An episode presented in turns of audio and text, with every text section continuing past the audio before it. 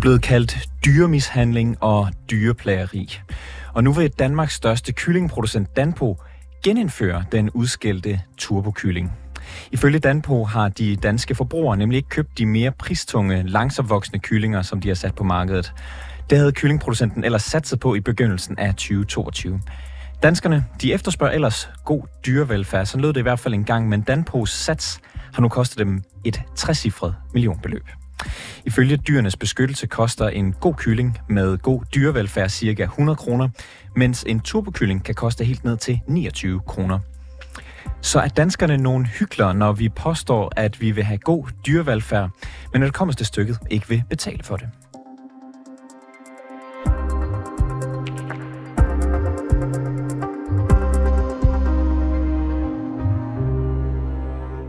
Fra at ægget klækker til at kyllingen er slagteklar, går der cirka 81 dage for en fritgående kylling. For en hurtigt voksende kylling, der er det mellem 33 og 39 dage. Hurtigt voksende kyllinger, de skal vokse fra en størrelse på 50 gram til 2 kilo på bare 33 dage. Problemet er, at den her hurtigt voksende kyllings ben og organer ikke altid kan følge med den her hastige vækst. Derfor har kyllingerne også svært ved at bevæge sig allerede få uger efter de er blevet øh, klækket og, og det medfører i nogle tilfælde også, at de falder døde om. Jakob Dalby, du er kyllingproducent hos Danpo. Velkommen til programmet. Tak, tak. Da Danpo i begyndelsen af sidste år tog et opgør med de her turbokyllinger, så sagde du til DR, at det er forbrugernes ånd, at vi skal se på dyrevelfærden. Er det også sådan, du ser det nu, hvor Danpo har besluttet at gå tilbage til turbokyllinger? Øh, Ja, men det synes jeg da sådan i, øh, i store træk. Øhm, jeg må godt nok rette dig lidt. Øhm, Danpo startede jo den her rejse i 16-17 stykker, men øh, hvor vi grad, de gradvist har, har udfaset turbokyllingen, som du øh, ynder at kalde den. Øhm, og så i 22, der nåede man jo så på, på 100 procent øh, udfasning. Øhm, men øhm, der er jo så nogle ting, øh, blandt andet krig i Ukraine og inflation og sådan noget, der har der desværre har gjort, at, øh, at vi er kommet et, øh, et godt stykke foran forbrugeren, øh, og ligesom ikke havde forbrugerne med os. Øh, forbrugerne har simpelthen øh, ja, svigtet, eller hvad man nu skal, skal kalde det, eller har i hvert fald ikke, har ikke valgt øh, de langsomt voksende kyllinger, og det må vi jo bare, øh, det må vi jo bare tage til efterretning. Og hvordan har du kunne mærke det? Altså, kan du give os et indblik i, hvordan du som producent har kunne mærke efterspørgselen på hurtigvoksende kyllinger kontra langsomvoksende kyllinger her siden øh, februar 22, hvor, øh, hvor de blev fuldt udfaset hos Danpo? Jamen, det har jeg sådan set ikke... Øh, jo, det har jeg måske kunne mærke lidt på min afregning. Det kan man altid diskutere, fordi som jeg, det har kostet Danpo mange penge. Øh, men jeg kan jo ikke se direkte, øh, hvor meget det lige har, har kostet mig som producent. Øh, men jeg har jo produceret langsomt voksende kyllinger i tre år, og blev så her øh, øh, sidst, eller her, sidst på sommeren bedt om at, at gå tilbage til den hurtigt voksende ROS 308. Øh, som er, som er det kyllinge, hvad hedder det, arten hedder? Den, øh, den der i folkemunden bliver kaldt turbokylling, korrekt forstået? Ja, ROS 308, ja. ja. Øh, hvad synes du om det? Er det ærgerligt? Ja, det synes jeg, det er brandærgerligt. Hvorfor det? Øh, jamen, øh, vi var glade for at lave den her øh, langsomt voksende kylling. Øh, den er, øh, jamen, den er bare, øh, den er nemmere at passe, øh, og er, øh, hvad skal man sige, øh, den har en bedre mobilitet. Ikke øh, dermed, at du skal udlede, at øh, turbokyllingens er dårlig, men øh, man kunne bare godt mærke forskel, øh, når man øh, tilser sine dyr og sådan noget, at øh, de er øh, lettere til bens, den her langsomt voksende kylling. Er det tydeligt at se, at øh, hurtigt voksende kyllinger har det værre end langsomt voksende? Nej, det synes jeg ikke. ikke, ikke. Sådan, sådan, kan man ikke, øh, sådan kan man ikke sætte det op. Altså, vi har øh, grundlæggende, så kan vi, jeg synes jeg, at øh, vi kan sagtens være begge raser og produktioner være bekendt, men at det, der er jo også, altså, der er jo bare, hvis, det er jo et spørgsmål om penge og økonomi, når alt kommer til alt. Og øh, der må man jo sige, at øh, jamen man kan, godt, man kan godt lave noget bedre dyrevelfærd i min optik ved at, at gå over på en lang, langsom voksende race. Øh, og sådan kan man altid forbedre ting. Der er også masser af ting, der kan forbedres på plejehjem og sygehus, og det må man jo tage i små skridt, øh, sådan ligesom kan, kan lave en forandring over tid. Og, og der var Danpo bare kommet til at tage for store skridt, som jeg ser det. Kan du, øh, kan du fortælle lidt om, hvad, hvad der er sådan den konkrete dyrevelfærds forskel på en langsomt og en hurtigt voksende kylling? Jamen, det synes jeg jo, det er sådan noget som øh, mobilitet, altså at se, at, øh, at øh, de langsomt voksende kyllinger øh, bevæger sig mere rundt i stallen, øh, hvor at øh, den Ross 308 er, er ikke lige så aktiv. Øh, det, er, det er nok sådan den, den største forskel, som jeg ser det. Og, og hvad, hvad, hvad kan man sige, hvor øh, det der med, at de er aktive, det her med mobiliteten, hvor, hvad har det mm. øh, at gøre med, med deres liv? Altså, hvilke hindringer sætter det dem? Mm. Jamen altså, øh, det er jo en fornemmelse. Jeg ved ikke, om det sætter jo, altså, det kan man jo diskutere, altså, øh, at, at, at kyllingen går mere rundt og bevæger sig mere rundt. Er det, hvordan, hvordan, hvordan kan det være, at jeg ser det som dyrevelfærd? Det er nok bare en, det er nok bare en fornemmelse, at jeg ligesom synes, at de, øh, de er mere aktive, og det, det sætter jeg lige med øh, som om, at ja, som dyrevelfærd, det, det er jo en vurderingssag, og det du jo kunne finde nogen, der, der mener noget andet, men, men det er min betragtning. Når, når du går og kigger på de her turbokyllinger, som, som så ikke uh, rigtig går rundt, eller i hvert fald ikke lige så høj grad som, som, de, som de andre, tænker du så, at, at det er synd for dem, og at de ikke uh, burde leve sådan?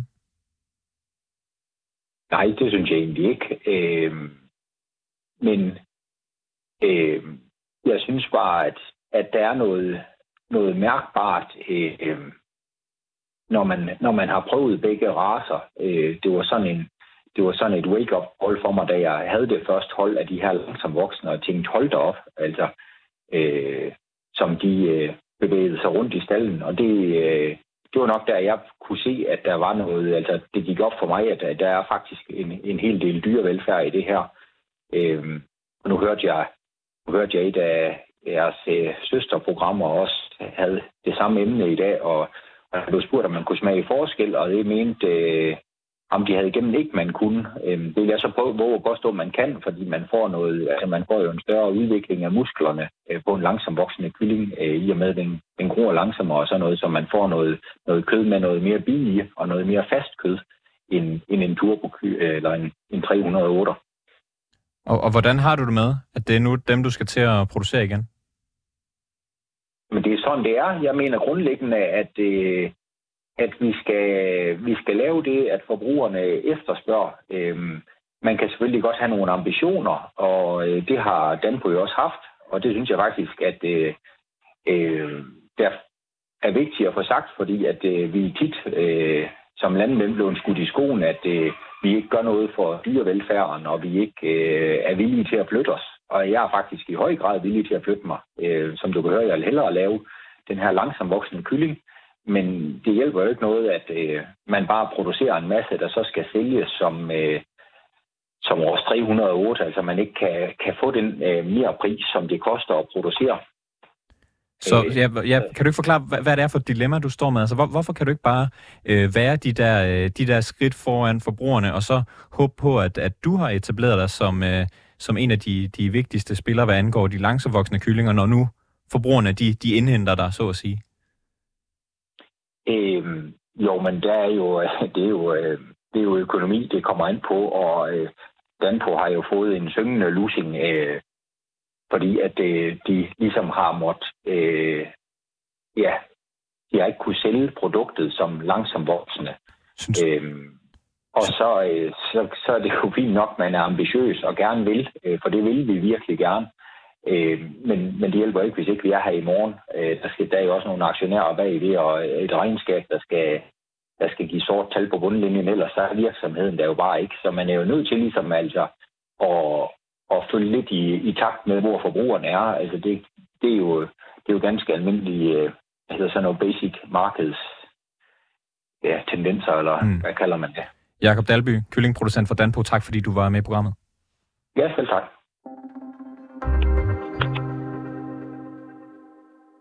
Britta Ries, du er direktør for Dyrenes Beskyttelse. Velkommen til. Tak skal du have. Danpo de vender tilbage til at lave de her såkaldte turbokyllinger, fordi forbrugerne de ikke vil betale ekstra for de langsomt voksende kyllinger. Er du øh, skuffet over forbrugerne? Ja, jeg er en lille smule skuffet over forbrugerne, fordi det er klart, at hvis vi skal have noget god dyrevelfærd, så bliver vi nødt til at have forbrugernes hjælp til det. Burde de så øh, have hostet op, selv mens der er inflation, selv mens at øh, mælk og smør og alle mulige andre ting bliver dyre, skal de så også til at betale mere for deres kylling? Ja, vi skal op omkring 90-100 kroner for at have, øh, få en kylling, som har haft en rimelig og god øh, dyrevelfærd.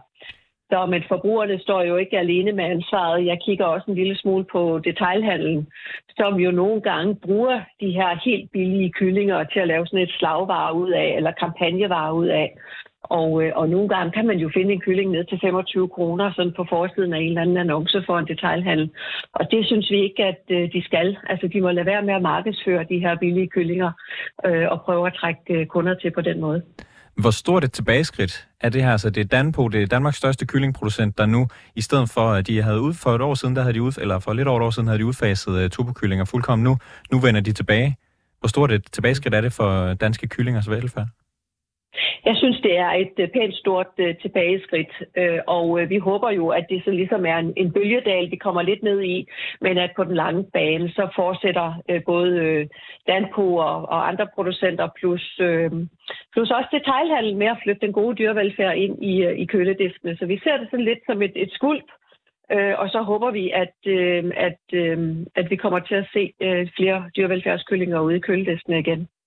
Der, der er bare noget, der undrer mig, når, når jeg ligesom hører det her med, at, at øh, øh, turbokyllingerne de er tilbage hos, hos Danpo, den største producent, fordi øh, for fem år siden, der udgav I Dyrenes Beskyttelse en undersøgelse, der kon- konkluderede, at fire ud af fem danskere mener, at slagtekyllinger de skal have bedre vilkår. Mm. Så hvordan kan det hænge sammen, at, at man vil gerne have bedre dyrevelfærd, men når det mm. kommer til stykket, så man ikke betale for mm. det? Jamen, vi så jo en rigtig fin udvikling på vej, både hos øh, supermarkederne og hos forbrugerne i forhold til at øh, vælge bedre dyrevelfærd og, og, og, og ligesom at fravælge den rigtig dårlige øh, kyllingevelfærd. Øh, så kom der en krig i Ukraine, der kom inflation og sådan nogle ting, og vi ser så forbrugerne ændre en lille smule øh, købsmønstre, øhm, øh, og hvor man måske køber en lille smule billigere, end man plejer at gøre, fordi økologien kan jo også mærke, at, øh, at der er sket noget ude hos, øh, hos forbrugerne.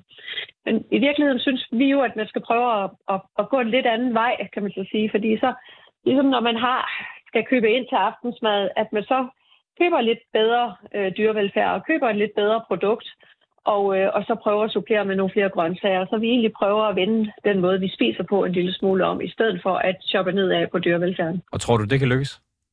Det lyder, altså, ja. det, hvad kan man sige, det har jo vist nu, at uh, turbokyllingerne, de er tilbage, det er jo fordi folk, de uh, godt kan lide at købe dem. Ja, det er det jo. Det er jo fordi, man kigger, eller forbrugerne kigger meget på prisen, men som sagt også fordi de bliver brugt som slagvarer. Og jeg synes i virkeligheden, at han skulle lave en fælles aftale om at lade være med at lave de her kampagner på turbokyllingerne.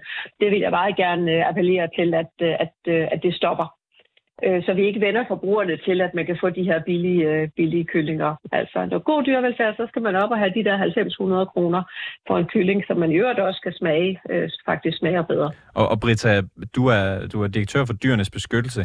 Er turbokyllingerne så stort et dyrevelfærdsproblem, at du simpelthen mener, at de burde være ulovlige? Ja, helt klart. Altså, det er virkelig, virkelig dårlig øh, dyrevelfærd. Øh, og øh, lige før øh, sommer blev der også lavet en politisk aftale om, at øh, kyllingerne faktisk skulle have øh, bedre dyrevelfærd. Men man lavede ikke lovgivning på det. Man lavede nogle sådan lidt forskellige andre initiativer. Man snakker om, at de skal udfases i EU. Øh, man snakker om, at staten skal gå forrest og så forbyde de her øh, statslige myndigheder at købe de her hurtigt voksende kyllinger. Så der er sådan nogle øh, pæne signaler generelt fra, fra regeringens side om, at man ikke synes, at, at dyrevelfærden faktisk er i orden, men man gik ikke ind og lovgiv, øh, lovgav på området, og det synes vi selvfølgelig, at der skulle have været gjort. Kan man, kan man gøre noget for at øh, undgå, at... Øh Altså hvis man ikke, regeringen vil til synligheden ikke lovgive, kan man gøre noget andet for at undgå, at, øh, at de her tubokyllinger, de, øh, de bliver solgt meget mere end, øh, end de langsomt voksne? Øh, der, er, der er som sagt to ting. Altså, det er, øh, øh detaljhandlen skal lade være med at sælge dem, og forbrugerne skal lade være med at købe dem. Og hvis man skal undgå sådan en turbokylling, så skal man i virkeligheden vælge øh, en kylling, som er mærket øh, øh, enten økologisk eller anbefalet af dyrenes beskyttelse. Du, så, fordi hvis man som bruger bare går ned og tager en kylling i køledisken, så kan man være ret sikker på, at det er en turbokylling. Så lad være med at købe noget, som, øh, som ikke er mærket.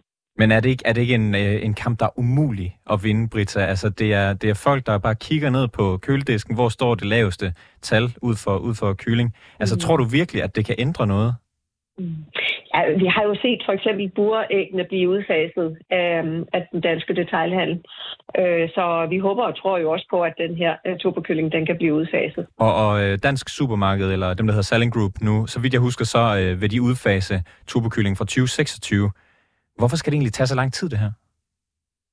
Jamen, det er jo fordi, det er heller ikke nødvendigvis øh, nemt. Hvis nu alle supermarkeder besluttede på én gang, at nu udfaser vi alle sammen, så, var, så kunne produktionen jo faktisk ikke øh, følge med i Danmark. Så det, det, det er okay, at det sker gradvist. Vi vil gerne have, at man holder fast hos detailhandlen, og så får det udfaset. Og bare man har den målsætning, og man holder de her målsætninger, man har. Så gerne så hurtigt som muligt, men godt at få sat en bagkant. Og når alt kommer til alt, Briseris, hvad er så egentlig det stærkeste, når det kommer til, når man skal tage beslutninger, øh, når man øh, køber dagligvarer? Er det øh, prisen, eller er det principperne? Ah, for os er det principperne. Men for den almindelige danske forbruger? Vil jeg gerne opfordre til, at det er principperne.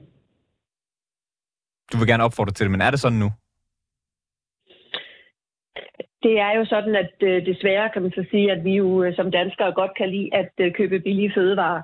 Men der tror jeg simpelthen på, og jeg synes også, man ser, at det ændrer sig. Altså, eller det gør det. Øh, det ændrer sig med, at forbrugerne bliver mere bevidste omkring, hvordan har dyrene egentlig, øh, egentlig haft det.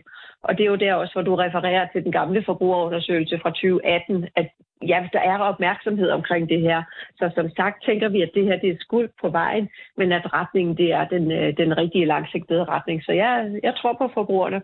Men er det ikke svært for en, altså en enlig mor, der har, der har tre børn? Altså, hvorfor skulle hun nu købe en, en kylling, der var tre gange så dyr? Det skal hun, fordi så skal hun give hendes børn nogle flere grøntsager. Det er det, det, er det, det, er det eneste svar på det, hvor man ligesom siger, jamen nu omstiller vi en lille smule vores, øh, den måde, vi spiser på. Generelt spiser vi jo også meget kød i Danmark. Ja, det er et af verdens mest kødspisende lande. Så vi kan godt, øh, vi kan godt følge faktisk også de øh, råd, der kommer også fra Fødevarestyrelsen i forhold til, at vi skal spise lidt mindre kød. Så det er et spørgsmål om at få nedtonet kødet lidt på tallerkenen, for at flytte nogle flere grøntsager ind. Britta Ries, direktør for Dyrenes Beskyttelse. Tak fordi du var med. Selv tak. Det var alt for denne omgang af reporterne. Tak fordi du lyttede med. Bag udsendelsen her var Peter Marstal, Mille Ørsted er redaktør, og mit navn det er August Stenbrun.